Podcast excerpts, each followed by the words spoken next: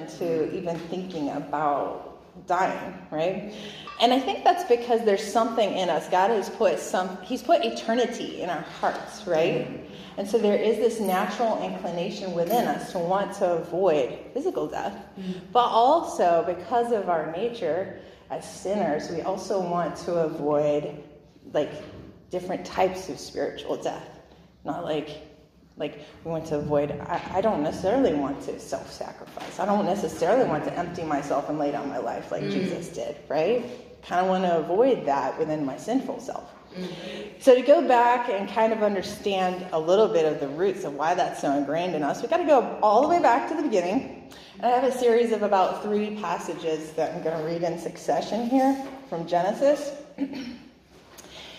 And some of the language here is semi-redundant throughout Scripture. I'm kind of like a word freak. Like, I love when there's imagery and metaphor and things like that. So we're going to see some of that today. And God said... This is when he's creating the world. And God said, let the earth sprout vegetation, plants yielding seed, and fruit trees bearing fruit in which is their seed, each according to its kind on the earth. And it was so. The earth brought forth vegetation, plants yielding seed according to their own kinds, and trees bearing fruit in which is their seed, each according to its kind. And God saw that it was good. Can you bring up the... Thank you.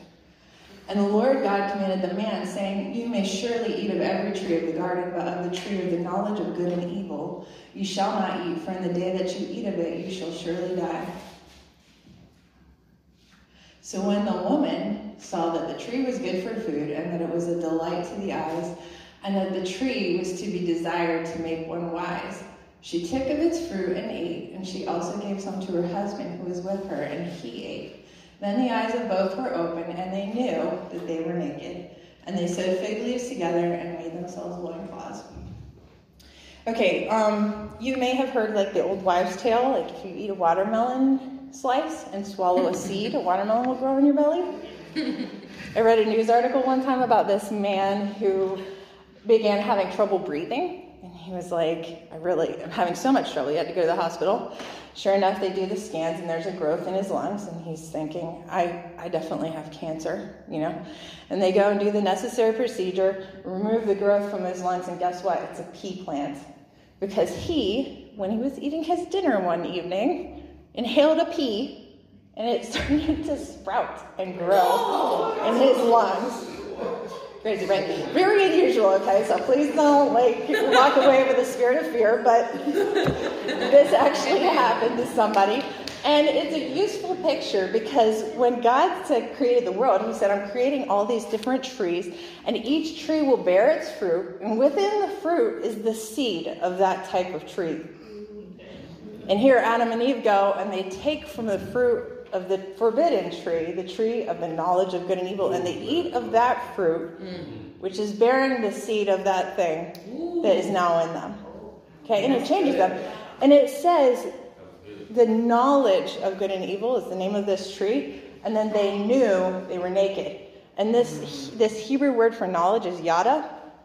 If you read further on, it talks about Adam knew Eve, his wife, and from that knowledge, someone is born. Cain is born. Okay? It's the exact same word, yada.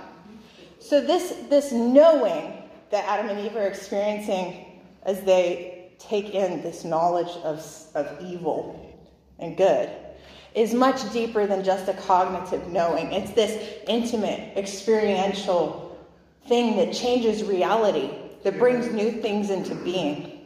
So where their nature had originally been designed and all these things of God, in the image of God, of goodness, and lacking anything that was bad or evil. Now their nature has changed because they've taken in this thing, this seed that has produced in them something wholly different than what God intended. And so they're corrupted. But, you know, we can look around and we can see, okay, people who don't know God, who are far from God, have this sin nature. We're all kind of born into this. We don't really have a choice. It's a fact. We're sinners. We will sin. But there's still in all of us a remnant of the image of God, of that goodness, where we have the choice to do something good. Somebody far from God who doesn't know him at all can still exhibit compassion and kindness and these remnants of God's goodness, right? So even though the overarching nature in our souls at birth might be sin, there's a remnant of God's goodness. And when I read these Genesis accounts when I was younger, sometimes I think that I wasn't taught wrong. I just inferred wrong. I just understood things in a wrong way. And it was misguided, or maybe it was even the enemy. But as I went on to read in Genesis when I was younger, I would read in Genesis chapter 3, verses 22 through 24. I don't have a slide for this, sorry. But it says, after Adam and Eve sinned, God the Father, Jesus, and Holy Spirit having this conversation. And the Lord God said, "The man has now become like one of us, knowing good and evil. He must not be allowed to reach out his hand and take also from the tree of life and eat and live forever." So the Lord God banished him from the Garden of Eden to work the ground from which he had been taken. After he drove the man out, he placed on the east side of the Garden of Eden cherubim and a flaming sword flashing back and forth to guard the way to the tree of life. So when I read this as a younger person, I would just be like, wow. This God is punishing them, man, for real. He is punishing them. He has cast them out of this garden, and now he's set this angel of death guy to guard the way so they can't get back to the tree of life. And God is so many things, and one of the things is justice, right? He is a just God. It would be wholly unjust for Adam and Eve to disobey his law, to turn away from him, to break communion with him, to eat this fruit from the forbidden tree, and then turn around and eat the fruit that would give them life, right? It would be so unjust. And so in his justice, God is making this an impossibility for them. But it's not just his justice, because I'm convinced that God does not want us to experience death apart from his goodness. Yeah. If they were able to turn and eat of that tree of life, they wouldn't have experienced life with God's goodness. And that's not life at all. Life without God's goodness is not life at all. And that's not what he wanted for them. He said, if you're going to experience this death that you, by the way, chose, I want you to experience this whole process in my goodness. And that's why he prevented them from taking of this tree of life, right? So he has this ultimate plan, right? He foretells his ultimate plan, even when he's telling Adam and Eve the consequences of their sin. He foretells that there will be a Savior through the birth by a woman, and that Savior would crush the head of the serpent, right? So he has this plan, and this is something very revealing about the character of God, because he's foretelling something that would happen years in the future, after all kinds of mess and brokenness and hardship and consequences. He could have, I'm sure, in his wisdom, found a way to fix everything right then, right? We want immediate fixes.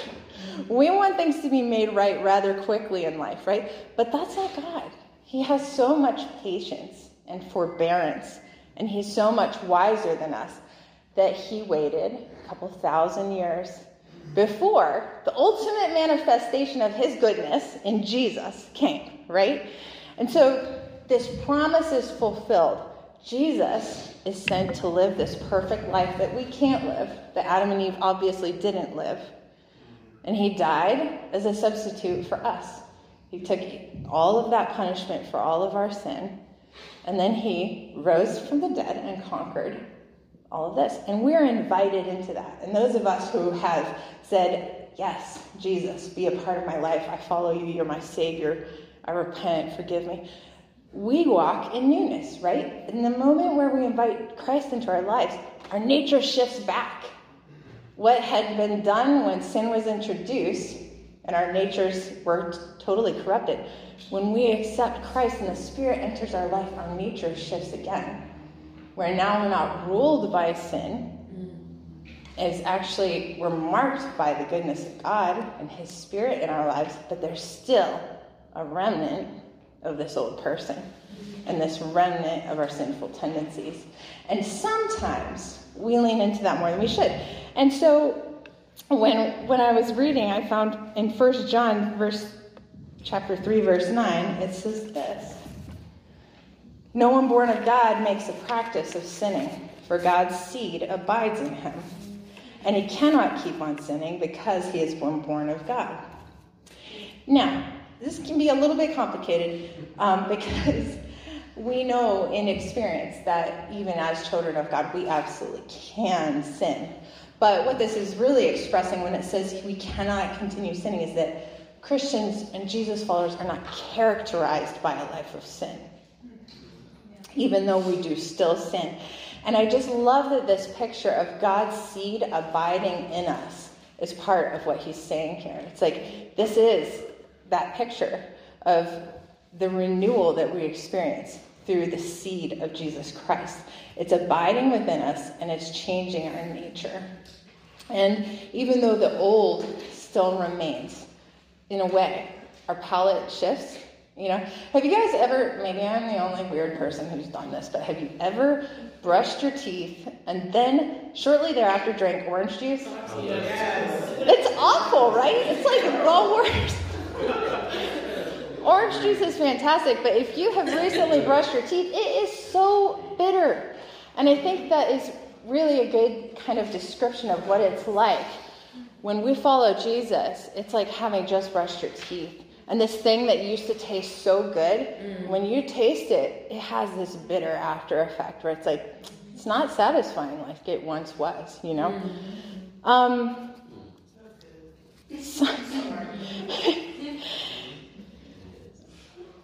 Okay.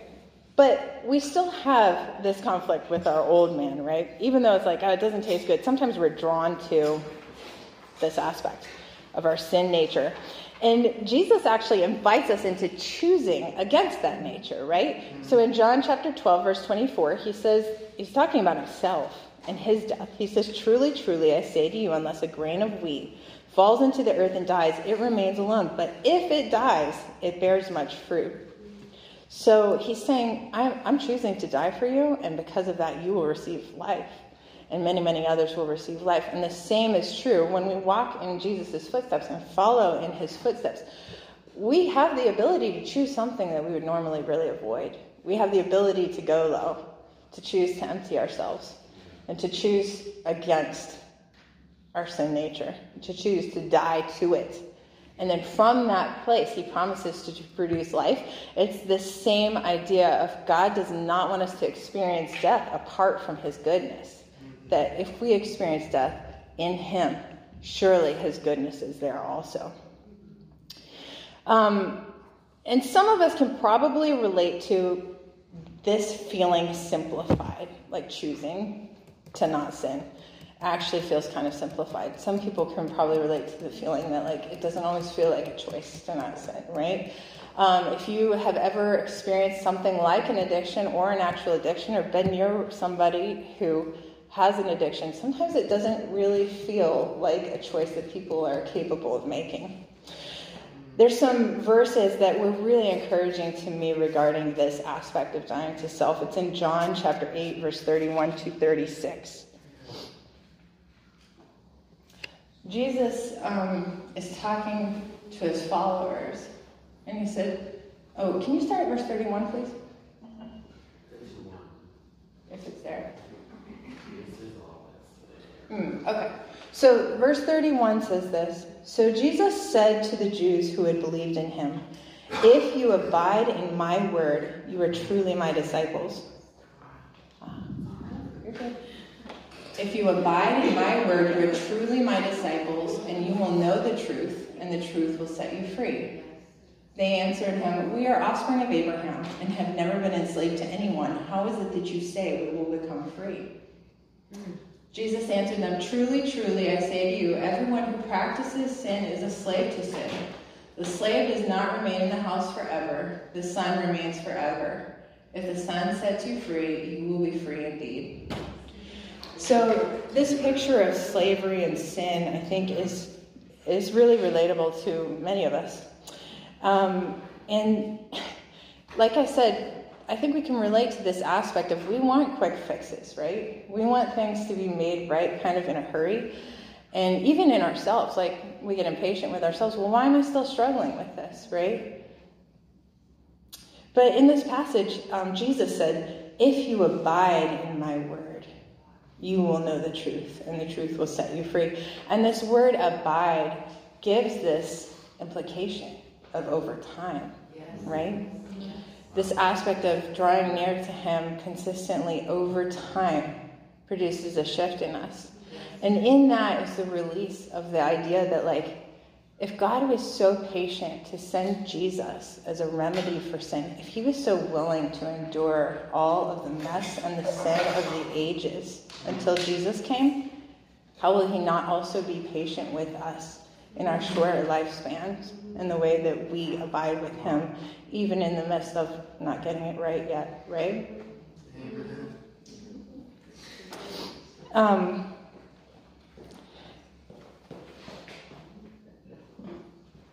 There's something about this abiding in my word.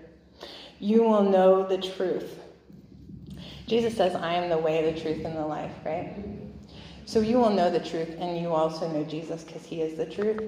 But here we go again with the words. This word, you will know the truth. We're in Greek now, so it's a different no than the one that we looked at in the Old Testament.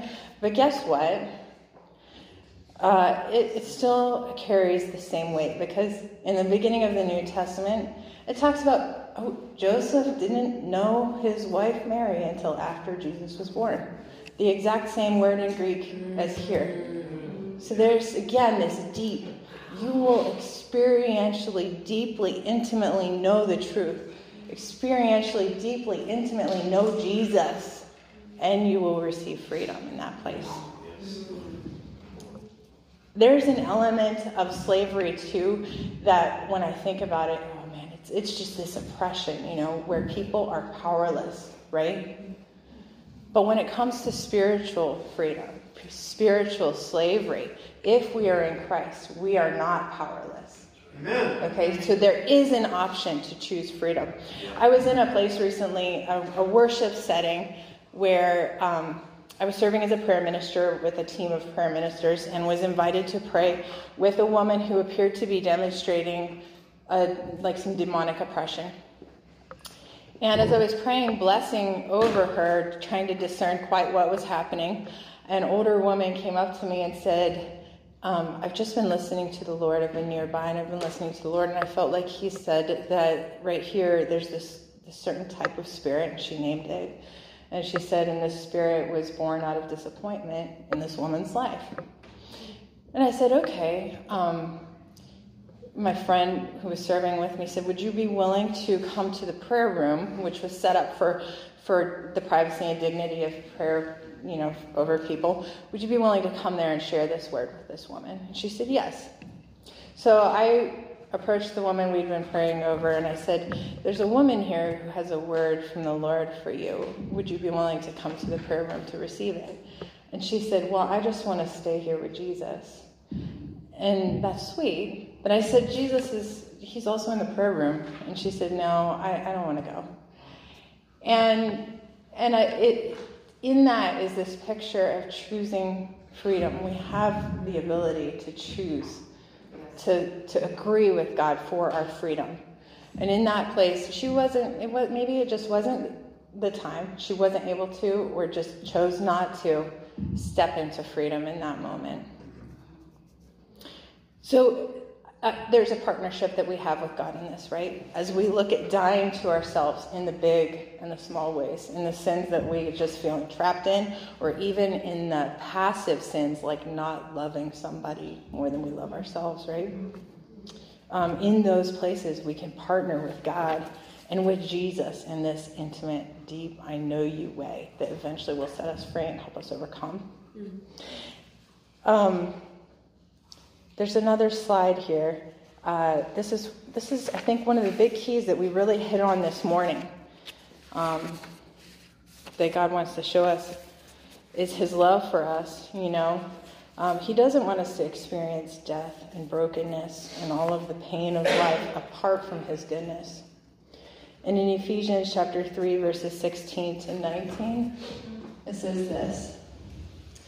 According to the riches of his glory, he may grant you to be strengthened with power through his Spirit in your inner being, so that Christ may dwell in your hearts through faith, that you, being rooted and grounded in love, may have strength to comprehend with all the saints what is the breadth and the length and height and depth, and to then know the love of Christ that surpasses knowledge, that you may be filled with all the fullness of God. His love is really the thing that changes us. Something that I was really out of touch with, when I was younger, and I believed the truth of the scriptures, and I believed that Jesus had saved me. I was really out of touch with his love. But here it describes a love that he has for us that surpasses knowledge.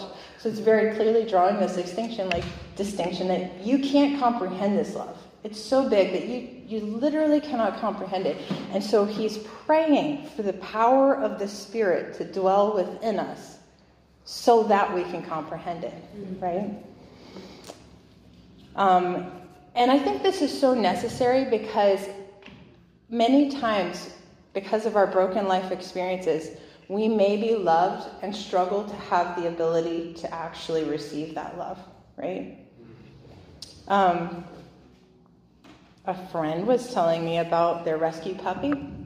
It's a dog, and really sweet dog, just a really loving, gentle dog. And she was telling me that they believed that it had not really experienced freedom, that maybe it had been kept in a crate for a couple years and just been used to have puppies. And there is something really innate about love that's built into us and built into God's creation, right? Because that's who he is. And so after having rescued this dog, through nourishing this dog with love, things that would have in the beginning sparked fear in her, sparked lack of trust in her, triggered some of these things from past neglect or abuse. Some of those things over time with love were healed and don't manifest in the same way anymore. But one of the things that really broke my heart for this pup was when she said she doesn't know how to play. And I think about my dog at home, and I know this is innate in dogs. They just want to play. It will drive you crazy how much they want to play. But there was a level of brokenness in this creature of the Lord's that wasn't yet able to experience something that was so innate. And my feeling is that, God is going to restore that. It's just the nature of his love pouring through his people that maybe one day this puppy will learn how to play and receive that joy that's innate in them, right? And I think what a picture that is for us too. Because in our lives we experience these things either through our own doing or the doings of others, or just how life unfolds, where brokenness or death or neglect or abuse, different things that we experience kind of break something in us where it's hard to receive love, and even where we can't quite be what God created us to be until his love comes in and restores that. And that's his intention for each of us in every one of those broken places, that his love would come into that place and begin to heal, restore, and nourish over time back to what he had in mind when he created us. This love is so intimate in this Ephesians passage, guys. Again, the Lord is redundant. He wants us to know the love of Christ, that same word, in a really, really deep way. And eventually, if you know it like this, you can be filled with all the fullness of God. Can you even imagine how transformative that is? I had this experience last summer where I had just kind of a rough couple weeks, and it was really hard. I was kind of emotionally broken down. And I was on staff here, and we had a staff meeting, and we were in this room worshiping, and I don't even think I was singing. I think I was just kind of receiving in that moment. And I just was praying to the Lord. I was like, God, I just really need to be with you. With you. Can I walk with you? I want to be with you like Adam and Eve were with you in the garden.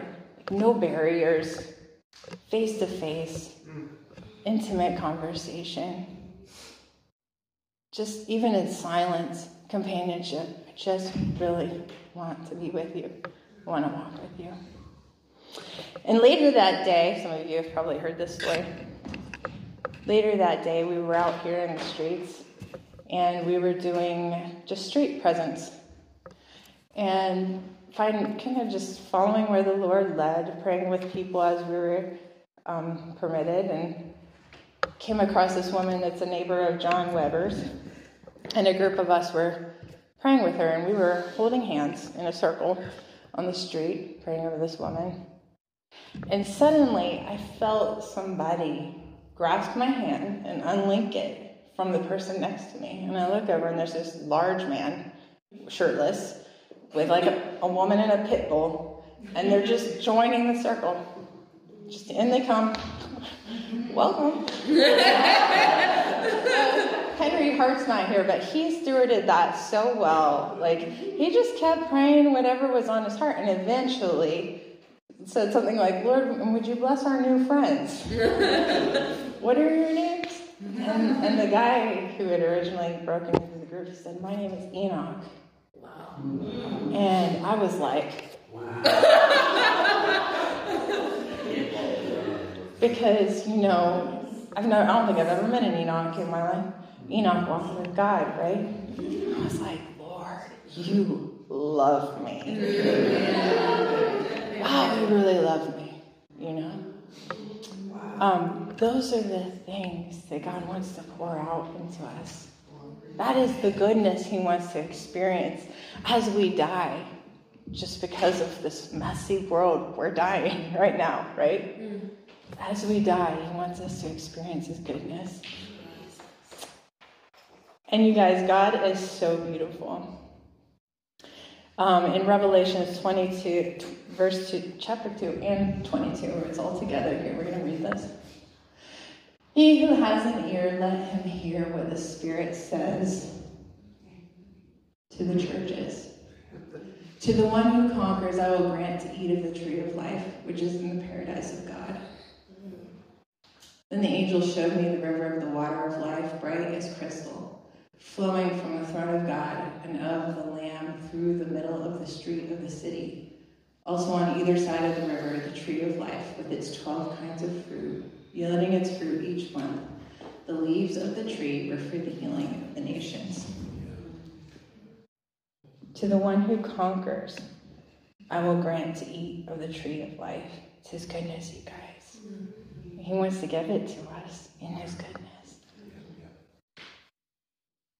And I love how the leaves of this tree are for the healing of the nations. Like, just think about it. What? Thank you, God. So I think God just wants to give us some of that goodness today. He wants to pour out his love and his goodness into the places of our lives where it feels like death or brokenness. Past wounds that are in their various stages of healing. God is pouring his goodness into those places. He wants us to experience new freedom. From places we haven't yet conquered, even places we might not be aware of in our lives, where he's like, "I want to grant you freedom. It's my goodness. It's not because you're not good enough for me. It's because I love you